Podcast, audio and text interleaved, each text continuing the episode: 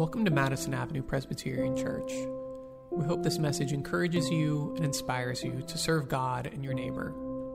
If you want to learn more about our ministry, head over to M A P C dot com. If you're looking for a community where you can deepen your faith, we invite you to join us every Sunday at ten thirty, online or in person.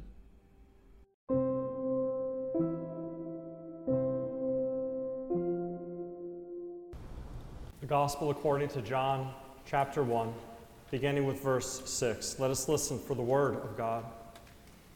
There was a man sent from God whose name was John. He came as a witness to testify to the light so that all might believe through him. He himself was not the light, but came to testify to the light. This is the testimony given by John when the Jews sent priests and Levites from Jerusalem to ask him, "Who are you?" He confessed and did not deny it, but confessed, "I am not the Messiah." And they asked him, "What then? Are you Elijah?" He said, "I am not." "Are you the prophet?" He answered, "No." Then they said to him, "Who are you? Let us have an answer for those who sent us. What do you say about yourself?" John said, "I am the voice of one crying out in the wilderness, 'Make straight the way of the Lord,' as the prophet Isaiah said." Now then, they had sent from the Pharisees. They asked him, "Why then are you baptizing if you are neither the Messiah nor Elijah nor the prophet?" John answered them, "I baptize with water. Among you stands one whom you do not know, the one who is coming after me. I am not worthy to untie the thong of his sandal." This took place in Bethany, across the Jordan, where John was baptizing. Let us pray. Dear God, may the words of my mouth and the meditations of our hearts be acceptable in your sight, O Lord, our strength and Redeemer. Amen. In London, above the front doors to Westminster Abbey are a series of statues commemorating twentieth century Christian martyrs. That's the image on the front page of your bulletin. Among them is Martin Luther King, Junior, a Christian minister and leader in the civil rights movement right here in America, who was assassinated after a lifetime fighting racism and working for equal rights. Beside him is Archbishop Oscar Romero, Archbishop of San Salvador in the nineteen eighties, who was critical of violence there, and who was a hospital chaplain and assassinated while presiding over the Eucharist in the hospital where he was serving. Also there among those statues is Dietrich Bonhoeffer, German theologian from Germany who was executed in a Nazi concentration camp just days before liberation. Alongside these three are seven others from around the world, from all corners of the globe, whose life stories are equally revealing of a life lived in faith. Each of these martyrs in their own corner of the globe lived a life rooted in the Christian faith, and as martyrs they died because of that faith. These people lived amid some of the most challenging, horrific, and dehumanizing circumstances that anyone has ever had to endure, and yet, despite opposition and challenge, they held on to faith. These people lived according to Christ, and in so doing, they lived in stark contrast to the circumstances that surrounded them, amid persecution directed against Christians, against racism and violence. Their lives radiated something different than the world around them. Their lives reflected hope and testified to the light of Christ, and what sometimes seemed and felt like a very dark world. These heroes of the Christian faith are immortalized not just in the stones of Westminster Abbey, but statues, books, poetry, music, public holidays all over the world. In addition to these memorials and public acts of recognition, these people are remembered in the hearts and memories of those who might have had the fortune to have known them personally. Perhaps they are among those who shook their hands following a worship service, who received communion from them, who interacted with them in a jail cell in Birmingham or in the dehumanizing context of a prison camp outside of Germany.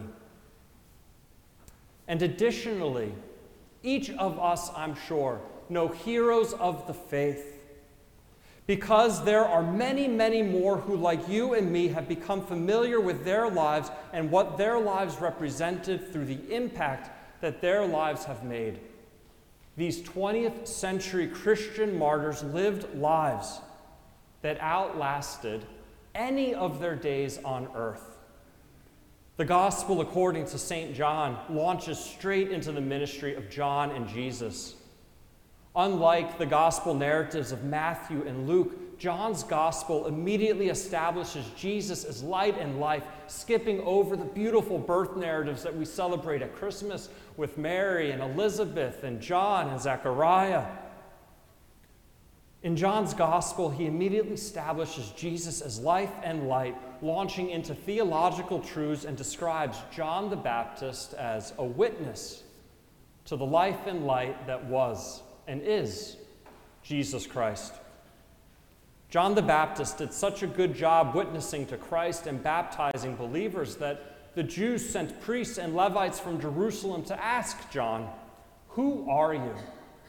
John responded that he was not the Messiah, and then responded to subsequent questions as to whether he was Elijah or some other person known as the prophet, telling them that he was not them.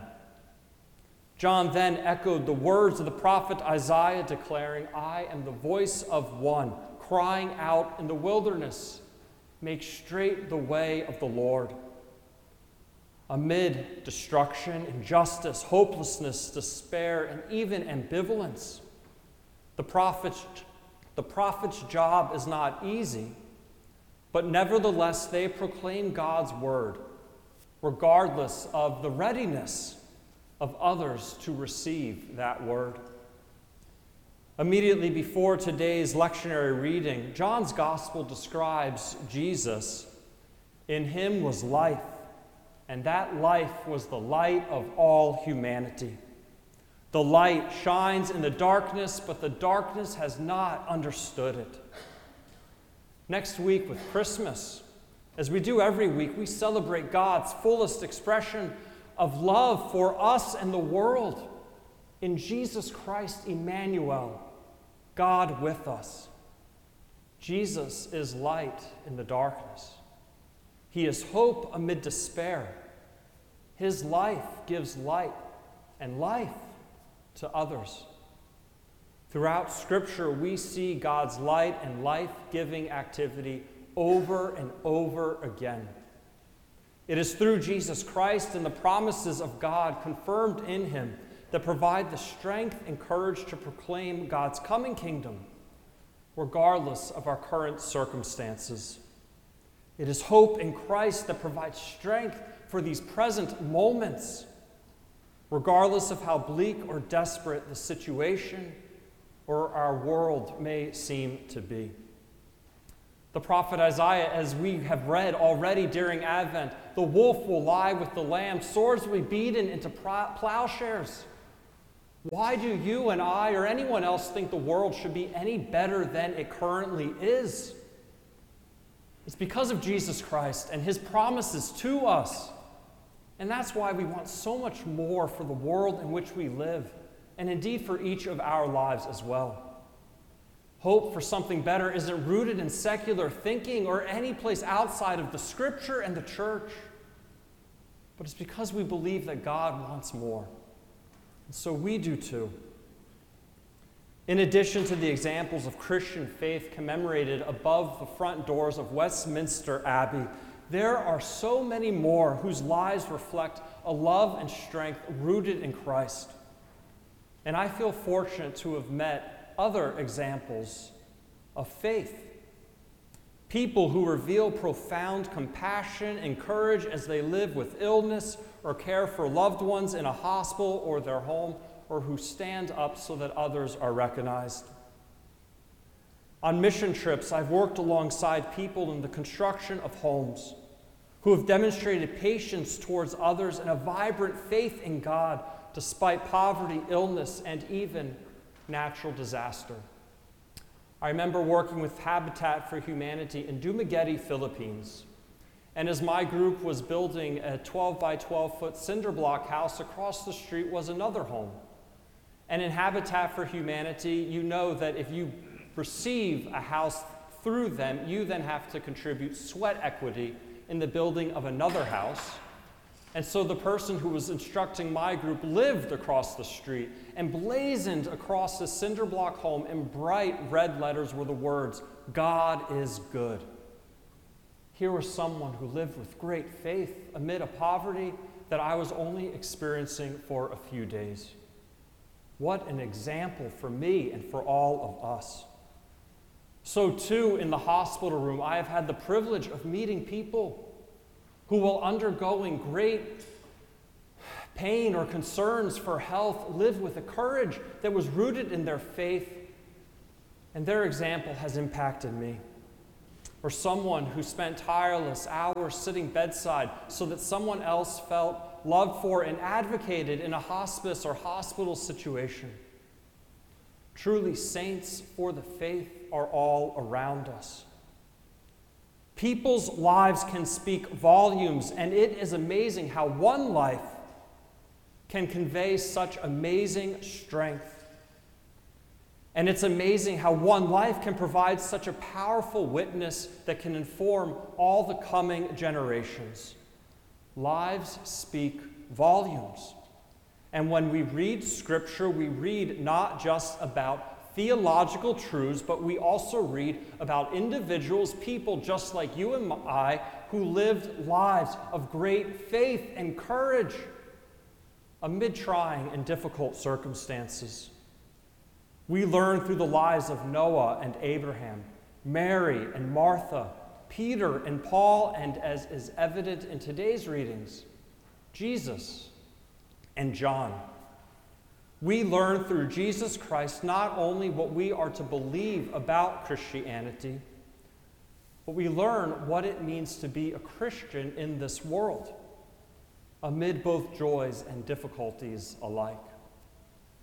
John's life reflected Christ so much that the priests, Levites, and Pharisees asked if he was the Messiah. And like all good reflections, John deflects the question in order to reflect God's love, saying, "I baptize with water. Among you stands one whom you do not know, the one who comes after me. I am not worthy to untie the thong of his sandal." John doesn't consider himself worthy to untie the thong of Jesus' sandal. And yet John is the one who will baptize him. We may not always consider ourselves to be very good reflections of Christ, but this is who we are. This is our responsibility, our glorious burden. It's our privilege. Just as God has used imperfect people throughout the ages, God can and does use us. This task will be difficult at times. At times we will find ourselves like Isaiah crying out in the wilderness to a world that doesn't understand and doesn't want to listen, but through Christ, because of Christ, we are called to reflect a new way of life, a way of life rooted in God, guided by the Spirit, founded in what we will celebrate next week, Emmanuel, God with us, Jesus as the light, truth, and life. As we seek Christ's light in our lives, may we also strive to be a light in the life of someone else. Because in so doing, we live lives that are luminous of God's love and presence in this world. When we live lives that testify to Christ's light, We live lives that are bigger than ourselves. We may not be immortalized in the statues above Westminster, but I'm willing to bet you will be remembered in the life of somebody you touch. You may not know it, but live like it. Because one day, I think, when I ask or someone asks someone else who impacted their life, who taught them about faith, who taught them something that gives them strength, someone, somewhere, may point to you, a son or a daughter, a niece or a nephew, a brother, a sister, a friend, someone sitting around you in church who observes you but may never even say something to you. Someone may see something in you that strengthens and guides how they live. We are lights for Christ in the world. We come here to receive that light. We come here to be strengthened in that light. And we leave here to be that light, as imperfect as it might be. We're made perfect in the Spirit.